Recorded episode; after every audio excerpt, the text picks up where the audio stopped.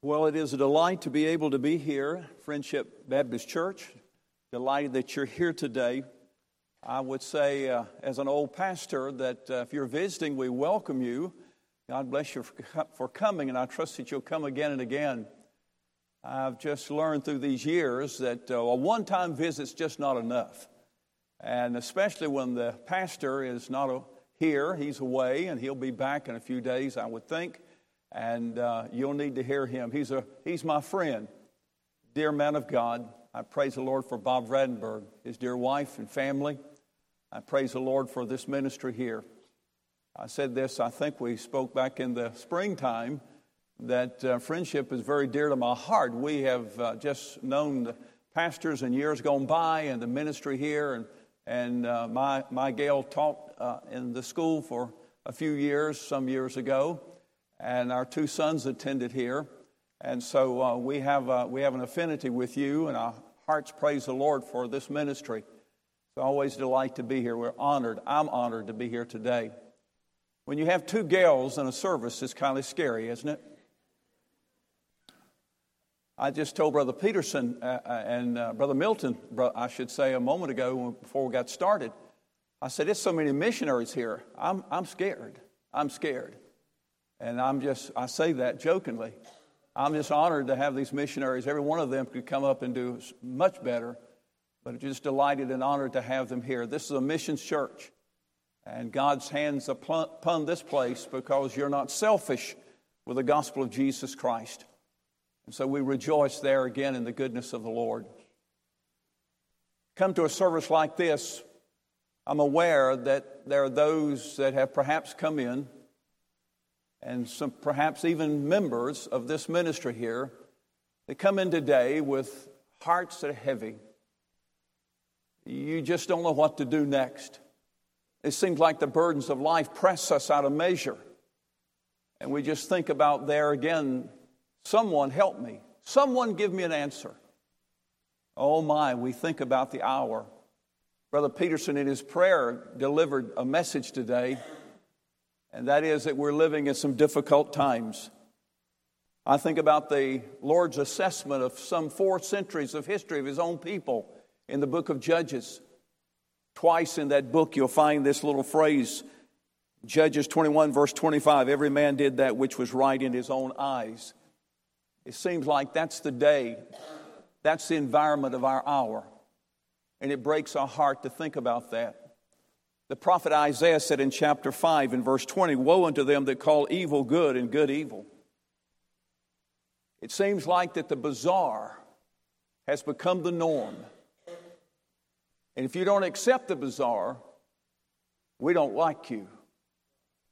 That's, that's the aroma that I sense in this hour. May God help us. May God cause us again to keep our objectives right our priorities in the right place. Jesus Christ must be foremost in our hearts and our lives. You look at people, you'll get discouraged. You look at the Son of God, and you'll be delighted. Delighted. And I think about there again that just the pull of our day, the struggle of the hour, to keep our hearts aright, to keep our spirits fresh before the Lord. But that's why God has left us here. That's why we are here today. God could rapture us up at any time, and I look forward to that. But He's left us here today, and there's a purpose, there's a reason for us. Dear men, dear ladies, young people that are here, I want you to understand that God, God is working through you.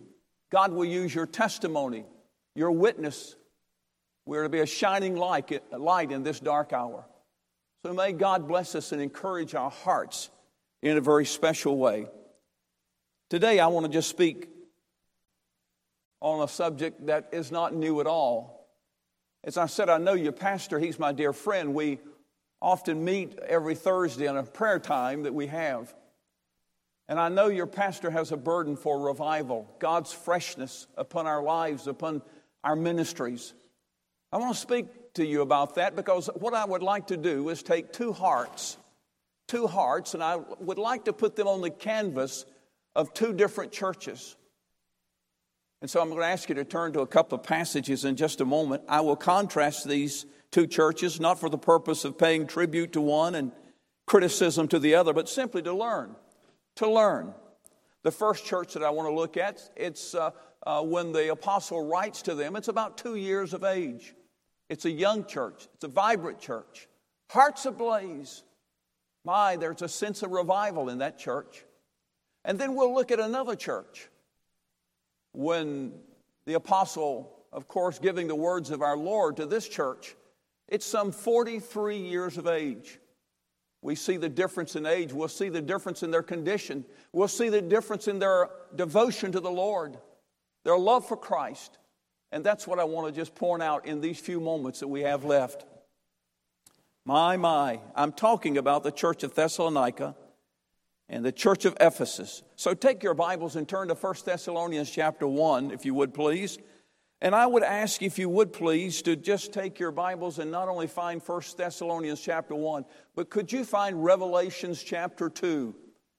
And if you'll keep just a, your bookmark or your fingers in those two passages, I, I trust that the Lord will use this. I, I would like to look at these two churches and see what is present when revival is present, and to see what is absent when revival is absent. First of all, Keep your place in 1 Thessalonians, and I want to go there now, and I'll look to, look to a passage. And then I'd like to read uh, Revelation chapter 2 and verse 2. We'll just take these two verses, and we'll go as quickly as we can. And I trust that the Lord will just honor us with his presence. First of all, as I look at 1 Thessalonians chapter 1, I want you to note, if you would please, verse 3. The scripture says in 1 Thessalonians chapter 1 and verse 3, remembering without ceasing your work of faith and labor of love and patience of hope in our Lord Jesus Christ in the sight of God and our Father. First of all, I would like to point out, and that is, first of all, the revival in the church. The revival in this church. First of all, we're looking at the canvas of this Thessalonian church. We're looking at their heart, we're looking at their soul. And then we will look at the service of this church. We'll look at their ministry, and that is the, that's the order that the Spirit of God gives to us. It's so important for us as we look at this matter of our service, our activities, what we're doing, and that is, of course, very, very important. But, ladies and gentlemen, our service, our ministries should be coming as a fruit from where our heart is in relationship to our Lord. It is important for us to understand that. How often have you heard from this pulpit that Christianity, it's not a religion, it's a relationship. It's a relationship with our Lord and our Savior. I want to press that today in our hearts. I've heard this most of my ministry evangelism does not produce revival, but revival produces evangelism and that very well may be. The problem is not in the service of the church, but in the soul of the church. Some of you fly very frequently. Gail and I fly a few times a, a, a year. We were in Wisconsin two, uh, two weeks ago, had a nice flight there and back. Can you imagine being on a, on a flight and all of a sudden one of the engines goes out? The pilot comes on. He says, Please don't be alarmed. Huh? Don't be alarmed. We will land very shortly and we'll, we'll give attention to it. So they, he safely lands the plane and uh, he, he tells everybody, You stay on the plane. Now, in my mind, I'm thinking they're going to either fix the engine or they're going to put us on another plane. But in a few moments, you look out the window of your airplane and you see here's a, here's a dear man coming up, and he's going to be our new pilot. They don't fix the engine, they just replace the pilot. Now, folks, that's what you call Baptist Airways. That's how Baptists usually do things. Now, you won't have to do this, and you better not. Oh, some of us will be after you. It seems like when churches have problems, let's get rid of the pastor. Well, Folks, sometimes when churches are having problems, it's time for revival in the church. It's time for God to do something. You're not surprised when I say that I am pro pastor. I love pastors. almost 50 years of being one, and to there again to have dear friends that God has placed in my pathway. Men of God that give their hearts and their souls. And so often we think about what the Lord Jesus said. We think about Matthew 13 when he gives us that parable of the souls. And, and, and, and he, he reminds us that there was nothing wrong with the, the sower, he was doing the job. There was nothing wrong with the seed, it was the gospel, the word of God. But it was the condition of the souls, condition of the hearts. And oh, may God give us the courage to look at ourselves spiritually in the mirror and see what God has for us. I look at this passage, 1 Thessalonians chapter 1 and verse 3 again. Paul says, remembering without ceasing your work of faith, labor of love, and patience of hope in our Lord Jesus Christ, in the sight of God our Father. Now, would you look, please, at Revelation chapter 2 and verse 2? And I'll just read the first part for sake of time. But I want you to know what the of course, the Lord Jesus says in his assessment of this church of Ephesus, Revelation 2 and verse 2 I know thy works and thy labor and thy patience. Do you know, notice something missing in the description of this church compared to the church of Thessalonica? It does not say your work of faith, it does not say your labor of love. It does not say your patience of hope. It simply says, Thy works, thy labor, thy patience. Don't miss that very important truth in this message. I want to try to compare these two churches. Remembering, Paul says, remembering without ceasing. There was something about the attitude and the activity and the aspiration of the Thessalonian believers that brought such a delight and inner strength to the heart of this apostle, the apostle Paul. Oh, he says, remembering without ceasing. He says, I, I have to repeat myself. You're so special to my heart. You've blessed my heart. Paul started this church, you remember, First Thessalonians, uh, excuse me, uh, Acts chapter 17. And, and you see here that he started this church. He loved this church. This church went through some great difficulty. This church went through great affliction. He would send Timothy of course, to minister to them. And my, what a, what a crew that was there to bless them. But Paul said, I, I have to repeat myself. I remember your work of faith. I remember your labor of love. I remember your patient of hope. I can't help it but to think about what God is doing in your midst. He's excited about this ministry. Why is that?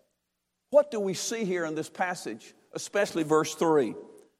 Looking at the revival in the church, please note, first of all, there is the enterprise of the Christian life. There is the enterprise of the Christian life. He says the work of faith. This is talking about from the moment of conversion until the end. You see, folks, this is the total life of the believer. The total life of the believer. Think about that. Oh, this matter of working, a work of faith. We walk by faith or by sight. And the one indispensable thing we know from Hebrews chapter 11 and verse 6 is, and that is without faith it's impossible to please God. Folks, I know you're reminded about this every week, but and we we heard it already today, and that is we are challenged to believe God. Faith comes by hearing, and hearing by the word of God, Paul tells us. There again, to have a strong faith in this hour of difficulty, an hour of darkness, an hour of depravity, to have our faith uh, to, to understand it's so important, indispensable as we think about that. All of the enterprise of the Christian life is to be a work of faith. Now, if we're simply just laboring for now and not for eternity, just trying to live for some pragmatic earthly success, then we will walk by sight and not by faith. And that is a reality, a reality, and that's a choice of many ministries today. That is so sad. I think of Hebrews chapter 11 and verse 7. By faith, Noah, being warned of God of things not seen as yet, moved with fear, prepared an ark to the saving of his house. I think about Noah. I like to think about Noah because I feel like Noah would probably be at home today in the atmosphere in which you and I live. Here he is building an ark, 120 years. And I can hear, I can hear the crowd. I can hear those around him screaming out, Noah, you're a nut. You're a nut. For some of you don't understand that, that's a Latin word for crazy, stupid. You're a nut. I'm from Durham, North Carolina. You please forgive me. Folks, Noah would reply, I'm under orders. I'm under orders. I mention the missionaries that are here today. God bless you, folks. We love you. We pray for you. We support you financially, but most of all with our prayers and our love. We champion you. We rejoice. I think about this matter of ministry. Why in the world would a Christian worker leave the comforts of America and go to some far country? I think about missionaries we've had in the past in Mali, West Africa, and Timbuktu, where the summer temperature is 130 degrees. No air conditioning, no breeze. And they minister. Why do they do that? Why do the missionaries do that? Because they're under orders from the King of Kings and the Lord of Lords. Oh my, God has given us orders. We walk by faith and not by sight. I think about Noah. My, my, I think about the oppression, the intimidation. I just can imagine that one day there is Mrs. Noah and she goes to the beauty shop to get her hair fixed and, and, the, and, the, and the ladies are sitting around and they're snickering. Ms. Noah, what is your husband doing? Ms. Ms. Noah, what in the world is so many years you've been in that and your husband is preaching and, and screaming at us? Uh, Ms. Noah, don't you understand? Don't you understand that you're in the minority? And she was a wise lady. And she says, Doesn't that depend on when you count? Before the flood or after the flood? Ladies and gentlemen, I remind us, folks, don't count the score before the game is over. Hey, we're not home yet. The, the game is still on. You say, well, the world is saying we're nothing, but in Christ we have all, and we rejoice in Him. Think about that. Jim Elliot, the missionary, wrote, He is no fool who gives what he cannot keep to gain what he cannot lose. My, the enterprise of the Christian life, it's a work of faith. Number two, I want you to know there is the endeavors of the Christian life. Not only the enterprise of the Christian life, the work of faith, but there's the endeavors of the Christian life. It's a labor of love. Labor of love. Labor, labor. I look at that word and I think of tired muscles and I think of an aching back, and I think of a face bathed in sweat. Labor, labor, labor for Christ is hard. Every one of these missionaries could testify to that. Labor is hard. Knocking on doors is hard. Praying is hard work. Bible study every day is hard work. Facing criticism is hard work. Yes, keeping on for God in this day and serving Him is hard work. But I look at the church of uh, Thessalonica. I see where revival is, where revival is in the heart. It says it's a labor of love. Now, I could illustrate that in many ways. I, I think about a mother staying up all night with a sick child. That's a labor of love. I can think of a soldier and his buddy in a foxhole and the, and the connection that they have. There again, defending each other, trying to keep each other alive. That's a labor of love. I think about a law officer, a policeman protecting the citizen. But can I look beyond that kind of illustration? They're good and I'm sure sufficient in so many faults, but let me give you an illustration of a labor of love. Oh, the love that drew salvation's plan. Oh, the grace that brought it down to man. Oh, the mighty gulf that God did span at Calvary. When love signs its name, they sign it Jesus Christ. Jesus Christ. Here's our love. God is love. I think of the manger in Nazareth, Gethsemane, the trials. I think of the work of the cross on Golgotha, labor of love. You see, ladies and gentlemen, revival is present when our labor is a labor of love. It's a delight to work for Christ. This should be the endeavor of our lives. Labor of love. Brother Milton's challenged us for next week about this matter of evangelism going out. We need scores and scores of people to gather together to uh, there again to make the, uh, the effectiveness uh, greater. Oh, my friend, it's hard. But when you have a love for Christ and revival is in your heart, my friend, it's a labor of love. It's a labor of love. The enterprise of the Christian life, work of faith, the endeavors of the Christian life, labor of love. There is the expectation of the Christian life. Look at verse 3 again. There is the expectation of the Christian life. because it speaks again about that work of faith, that labor of love, and patience of hope. Patience of hope. Can I look at that for a moment? This is so very important. The patient man is surrendered to the will of God, he's satisfied with the ways of God, and he's serene or at peace in the work of God. Boy, to have patience, you're going to have to have patience in this day in serving the Lord. You're going to have to have patience, and these people had their hearts were filled with this kind of patience. But look at the matter also of hope. It was just not patience, it's the patience of hope. My, what a precious word that is. We use the word hope today in so many ways. In our culture today, when we use the word hope in our day, it's, it's, it's hope. I hope I get a vacation. I hope I get a raise at work. I hope I can take this trip. I hope I can get a new car. I hope, I hope. We use the word hope and it's a question mark in it. But when you look to the word hope in the Word of God, it's used totally in a different way. We find that it's no longer a question mark, but my friend, it's an exclamation point. It's something about it. It's a sure hope. No question at all. The biblical word hope has no question mark in it. The definition of hope, I like this. Hope is the ability to enjoy now something we'll not have in fullness until the future. Let me say that again. Biblical hope. What we're talking about the patience of hope. Hope is the ability to enjoy now something we'll not have in fullness until the future. Can I illustrate it this way? Mom takes her little son to the store, perhaps Walmart, and it's the month of November. November. And she says before they, they get into the store, Now, son, Christmas is very close. You can't have anything. I'm not going to buy you anything. And they go in the store, and that little guy, he sees something on the shelf that he wants. He sees a toy uh, uh, car that he's got to have.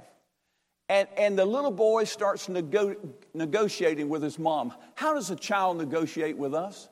They start crying, don't they? Some of you guys need to learn that. You could get what you want from your wife. But anyway, that, write that down if you would. But my, we, we, we see this. And, and, and, she, and she, she melts and she buys that toy, but she said, You'll not touch it. I'm going to take it home and wrap it, and I'll put it under the Christmas tree, and don't you dare touch it. But that little boy, he lies on his belly. And before that, uh, that Christmas tree, right where that package is at, he knows what's in there. And in his mind, he's playing and he's playing with that car. It's his. It's his. It's a happy hope. And, ladies and gentlemen, that's what we have in Christ. Oh, the happy, blessed hope of the appearing of the great God in our Savior Jesus Christ. Some of us can go to the grave of a child or a beloved parent or a dear friend. So many times through the course of the years, hundreds and hundreds of funerals that God has allowed us to be involved in through the years. And we stand before that loved one, that Christian person, and I think about this as a, I, I, I, by faith, by hope, I can hear the trumpet come up hither, and my heart rejoices. It's a happy hope. And this is the kind of patience that we ought to have. Think about this. Where Revival is present.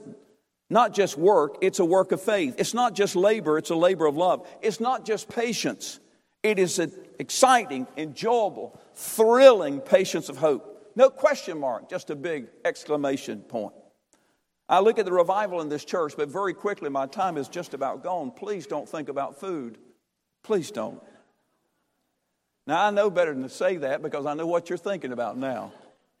The revival in the church, but there's a response of the church. Look in 1 Thessalonians again. Let me just read verse 7 through 10. I'll try to preach in shorthand if I can. The Bible says in 1 Thessalonians chapter 1, verse 7, he says, So that you are examples to all that believe in Macedonia and Achaia. For from you sounded out the word of the Lord, not only in Macedonia and Achaia, but also in every place your faith to Godward is spread abroad, so that we need not to speak anything. For they themselves show of us what manner of entering in we had unto you, and how you turned to God from idols to serve the living and true God, and to wait for his Son from heaven, whom he raised from the dead, even Jesus, which delivered us from the wrath to come. Because its soul was correct, and it was in revival. We see the response of the church here. The response of the church. How did they respond? Well, first of all, look at verse 7. Don't have time to turn to this, but I want you to note it was a, it was a giving church.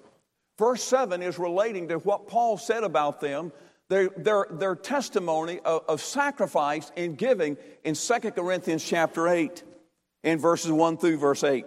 He wrote about them. They had a testimony not only in their area, not only in their city of Thessalonica, but they had a testimony uh, uh, uh, far off, like missionaries. We have a testimony because we've sent them, we've given that they may go. And folks, we see this. It was a giving church. We give. You're giving, aren't you? May I do that? I'm a Baptist pastor. You, you forgive me. You are tithing. You are giving to special projects, offerings that may challenge the church and extend the ministry of the church. You are giving to missions. I believe faith promise missions. You are giving. You say, Well, I can't do that. Well, you're not trusting God. You trust God, He will provide. I dare you to try it. I dare you to try that. This was a giving church. Number two, look at verse 8. It was a telling church. For from you sounded out the word of the Lord. Thessalonica was on the interstate highway in Rome. And there again, we, uh, that Roman Empire.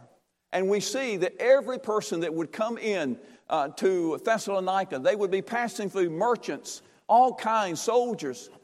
When they ran into one of the members of the church of Thessalonica, my friend, they were witness to. They were just gossiping the gospel. They could not be silent. It was a giving church, it was a telling church. Look at verses 9 through 10. It was a living church. It turned to God from idols to serve the living and true God. I don't know of any person that begins to follow the Lord Jesus Christ that doesn't have to leave something behind. Folks, that's the Christian life. That's the encounter that we have.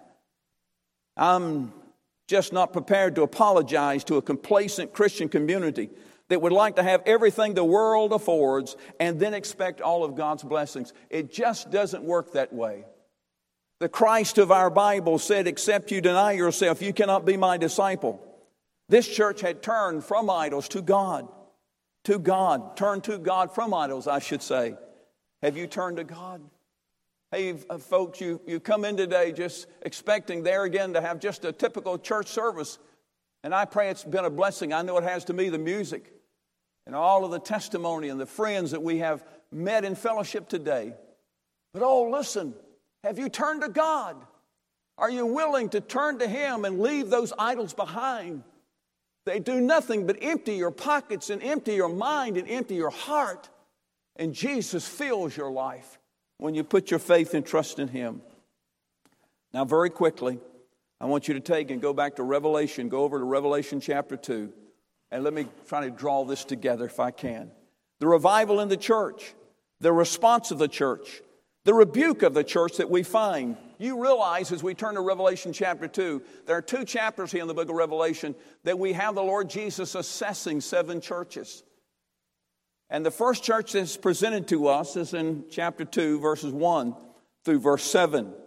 And I don't have time to look at all of this. My, there are several messages that could come to our hearts looking at this passage.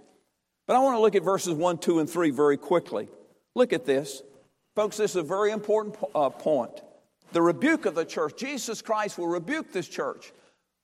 And I can't hardly believe that until, as I read the first three verses.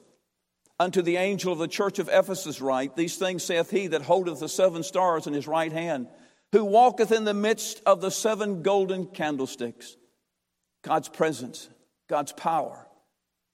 I know thy works, and thy labor, and thy patience and how thou canst not bear them which are evil. And thou hast tried them which say they are apostles and are not, and hast found them liars.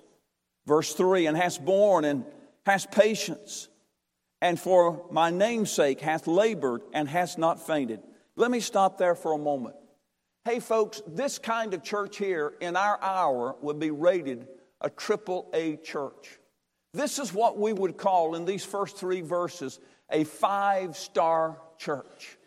This is a kind of ministry that everyone's looking for sound in doctrine, theological correctness, spiritually discerning, swift in discipline, diligent in labor, persevering. They had everything going for them. But God says, the Lord Jesus says, you're in danger. What was it? What was the danger? I see here it was they were lacking in their devotion. Look at verse 4. Nevertheless, I have somewhat against thee because thou hast left thy first love. You see, the preeminence of, preeminence of Christ was not there. You know, a lot of times we, we pride ourselves in thinking uh, it's the preeminence of the church. Oh, look at the activities, look at the programs we have. And that's good and that's noble and that's necessary. And we, we think about there again, this is a family church. We focus on the family and we build strong families. That is a noble cause, it is biblical. Oh, look at our church. We have uh, just supreme uh, fellowship.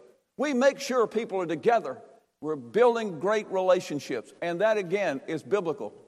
But, folks, I want you to note something here. He says, You have left your first love. You've left your first love. Think about that, folks. Have you left your honeymoon love? You would think this matter of revival would be optional. And I look at this passage here. It's like, like buying a cheaper car. It's just a choice. Why, why, would, why would anyone, why would everyone need revival? Look at verse 5. Remember, therefore, from whence thou art fallen, and repent and do the first works, or else I will come unto thee quickly. I will come unto thee quickly and will remove thy candlestick out of his place, except thou repent. We find God, folks. Why do we need revival? Because God's in a hurry. God's in a hurry to save the sinner. God is in a hurry to answer prayer. And God Almighty loves His church so very much and cares for us that God is in a hurry to cleanse us and correct us and chastise us. Revival is not an option. My friend, He is asking for this supreme affection that we love Christ, that we have that loving relationship with Him. We do that every day in the Word of God. We have our time with the Lord. We come to church, we get involved as much as we can. We learn from the pastor and the teachers and the ministries of this uh, great church here. And it does, it does what? It enhances, it cultivates our love to Jesus Christ. If we're not doing that, we're missing out. Can we take the love test very quickly? The love test. Do we love God? Do you love God more than any, number one, place? Some of you will never have to face that. Some of you will never have to leave perhaps the home that you grew up in or the first house that you, you bought years ago or decades ago. You won't have to face this matter of comparing do I love God more than my place because you won't have to, to leave. But our missionaries, people like that have to. They have to face these things. Our Lord left his place and came to our place that we might go to his place. He loved the Heavenly Father, he loved the land of glory. He came down to Palestine. Oh, listen, do we love him more than any place? We often used to sing this song anywhere he leads, I will follow. Do you love God more than any place? Do you love God more than any pleasure? Please excuse my language here. But, ladies and gentlemen, America is going to hell on the entertainment train. We find that the highest paid people in our, in our culture are those who are involved in the entertainment business. Entertain us, entertain us. And there, listen, we have a generation that's laughing as they go into hell. May God break our hearts. Do you love God more than any place or pleasure?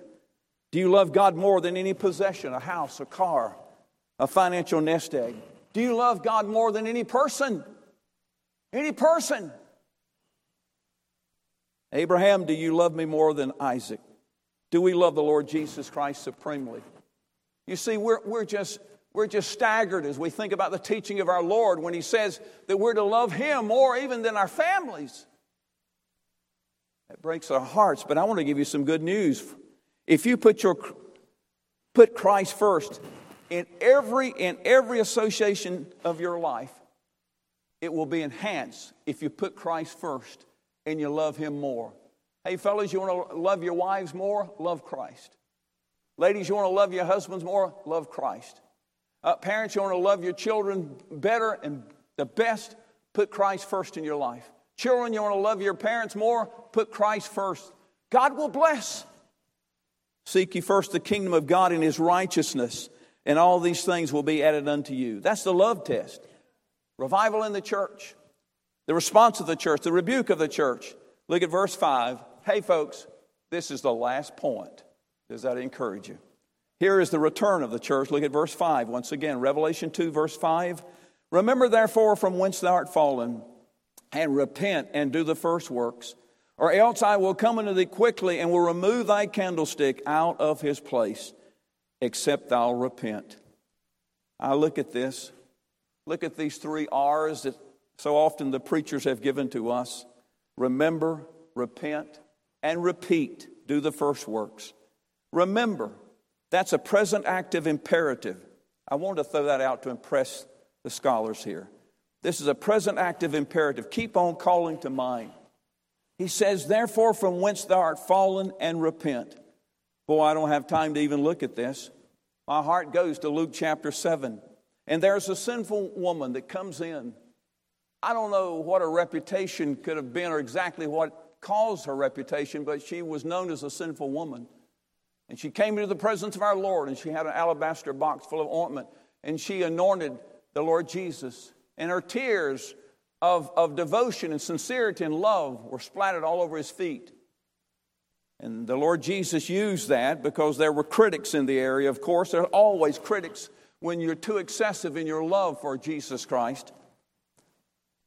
Luke chapter 7, verse 44 through verse 47 Jesus said, and he turned to the woman and said unto Simon, Seest, he was the one that was a critic, Seest thou this woman? I entered into thine house, and thou gavest me no water for my feet, but she hath washed my feet with tears and wiped them with the hairs of her head. Thou gavest me no kiss, but this woman ceased, since the time I came in, hath not ceased to kiss my feet.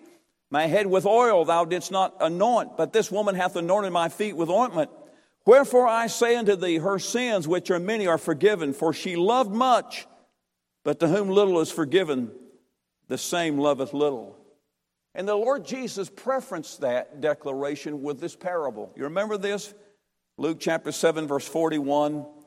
There was a certain creditor which had two debtors. The one owed 500 pence and the other 50. And when they had nothing to pay, he frankly forgave them both. Tell me, therefore, which of them will love him most? Verse 43 Simon answered and said, I suppose that he to whom he forgave most. And he said unto him, Thou hast judged rightly. Hey, folks, we have forgotten where we've come from. Have you never been a lost sheep? Have you never been a prodigal eating with the pigs, eating the husk out of the slop? My friend, we have forgotten where God saved us from. And may God remind us about that. Remember how much you owe a forgiving Savior. It's interesting to me that word remember is found 160, 164 times in the Old Testament. You have verses like this in Isaiah chapter 46 and verse 9. Remember the former things of old, for I am God and there is none else, and I am God and there is none like me. Remember all that God has done for you on the basis of past mercies and it will build a future of grace when you remember God's mercy and how He saved us, delivered us from hell, and given us a heart that can be cleansed by the shed blood of the Lord Jesus Christ. Repent. Change your mind about what is important to be giving your love to. Change your mind, your direction, my friend. Repent. Have very little of that anymore. We want to follow the Lord and have all the things of this world. It doesn't work that way, as I said. There's the word repeat, do the first works. This is the honeymoon love, the loving adoration you first felt. Now, someone's thinking, what if I do not repent? What if I do not love Jesus Christ like you are challenging us to do? Would God actually shut me out of heaven if I don't love Him? If I don't change my mind? And repent? Ladies and gentlemen, I'm sure of it. I'm sure of it. This is the essence of the Christian life. There is no one in heaven who does not love God, the Father, the Son, the Holy Spirit. There's no one there. This is communicated in so many scriptures. You've heard these before, you know these verses. Folks, have we forgotten this? This is essential. Hey, this is necessary. This is why you came to church today, to hear this. Bible says in Matthew 7, verse 21, 22, and 23, Not everyone that saith unto me, Lord, Lord, shall enter into the kingdom of heaven. Many will say to me in that day, Lord, Lord, in thy name we have done many wonderful things. And the Lord will respond, I never knew you. Depart from me, you that work iniquity. A priority of love was missing. Have we forgotten these verses? 1 Corinthians 16, verse 22 If a man love not the Lord Jesus Christ, let him be anathema. That is accursed. If you don't love the Lord Jesus, there is this curse. James chapter 1 and verse 12 Blessed is the man that endureth temptation, for when he is tried, he shall receive the crown of life, which the Lord hath promised to them that love him. That love him. James chapter 2 and verse 5 Hearken, my beloved brethren, hath not God chosen the poor of this world, rich in faith, heirs of the kingdom, which he hath promised to them that love him? 1 Corinthians chapter 2 and verse 9 But as it is written, Eye hath not seen nor ear heard, neither have entered into the heart of man the things which God had prepared for them that love him. Check yourself. Check yourself. Sir, ma'am, young person, are you thinking you're going to get into heaven just because you're a member of this church? Won't work. I've been in the baptistry. That's not enough. It's to trust Christ as your Savior and to have a growing love for Him. This first love has been the theme of songwriters down through the ages. One songwriter, Elizabeth Prentiss, wrote, More love to thee, O Christ, more love to thee. Hear thou the prayer I make on bended knee. One songwriter wrote, I'd rather have Jesus than anything this world affords today. It was Frances Havergal that wrote, Take my life and let it be. And one of the verses of that great hymn goes like this Take my love, my Lord, I pour at thy feet its treasure store. Another song that we often sing is this. Listen to the verses. My Jesus, I love thee, I know thou art mine. For thee all the follies of sin I resign. My gracious Redeemer, my Savior art thou. If ever I love thee, my Jesus, tis now. I love thee because thou hast first loved me and purchased my pardon on Calvary's tree. I love thee for wearing the thorns on thy brow. If ever I love thee, my Jesus, tis now. I love thee in life, I will love thee in death, and praise thee as long as thou lendest me breath. And say with the death dew, when the death dew lies cold on my brow, if ever I love thee, my Jesus, tis now. In mansions of glory and endless delight, I'll ever adore thee in heaven so bright. I'll sing with a glittering crown on my brow, if ever I love thee. My Jesus, tis now. All the depth of that song. And what is incredible about these words, it is given to us, the source is given to us. This was written by a 16 year old young man, Montreal, Canada. William Ralph Featherston was his name, 16 years of age.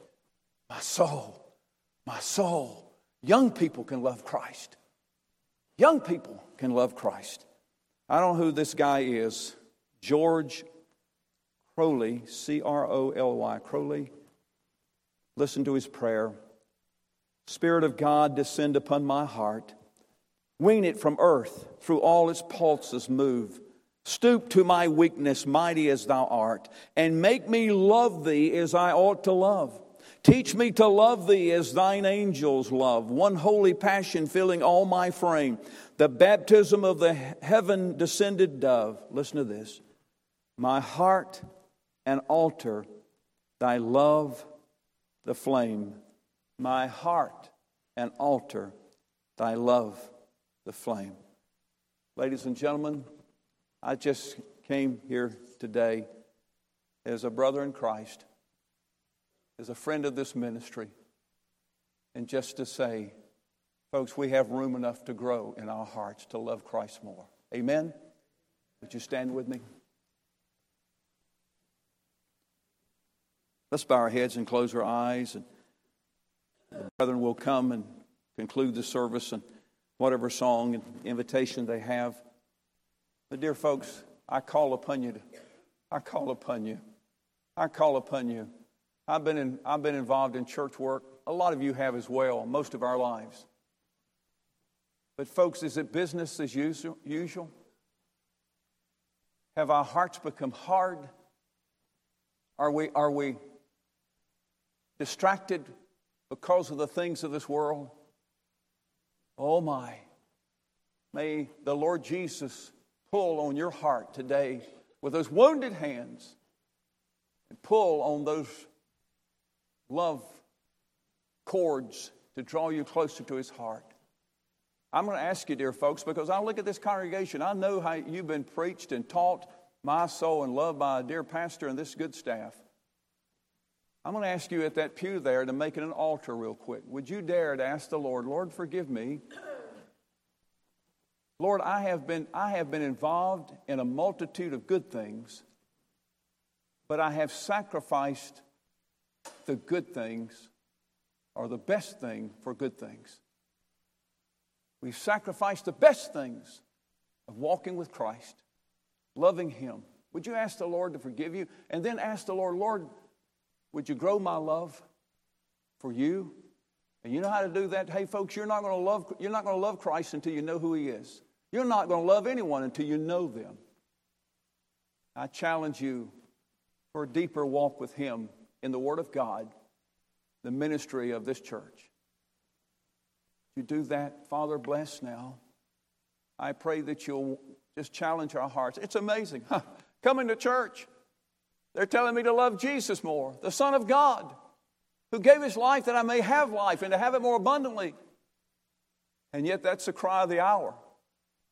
We live in a dark day, things are changing quickly. Intimidations, regulations are coming down the pipe against churches. We realize there are things that are choking us. There are things that are making us bitter. We see those entities that are trying to steal our nation away that has been so blessed. Father, I pray that you'll cause us to understand that we need to come afresh and anew, and bow our knee to the Lord Jesus Christ. Give us revival in our hearts, give us revival in our churches. I pray the Lord will just touch, touch this ministry, continue we need Friendship Baptist Church. We need these people here. All the testimony that you blessed this ministry with for years and years and years to this very hour. And Father, this is the time that we need Friendship Baptist Church to be that church of revival. A church that loves Jesus Christ, don't care what happens in this world, we love the Lord Jesus. I pray, Lord, that you'll tug on our hearts at this time. Lord, there may be someone that's never trusted Christ. We pray that they'll come down this aisle and, and have someone take the Word of God and show them how to trust Christ and how to know for sure that their sins are forgiven, that heaven is her home. I pray for the child of God that's become a prodigal, that you bring them to you. May they return to the Father. I pray that you'll bless now in unmistakable ways. In Jesus' name, I do pray. Pastor.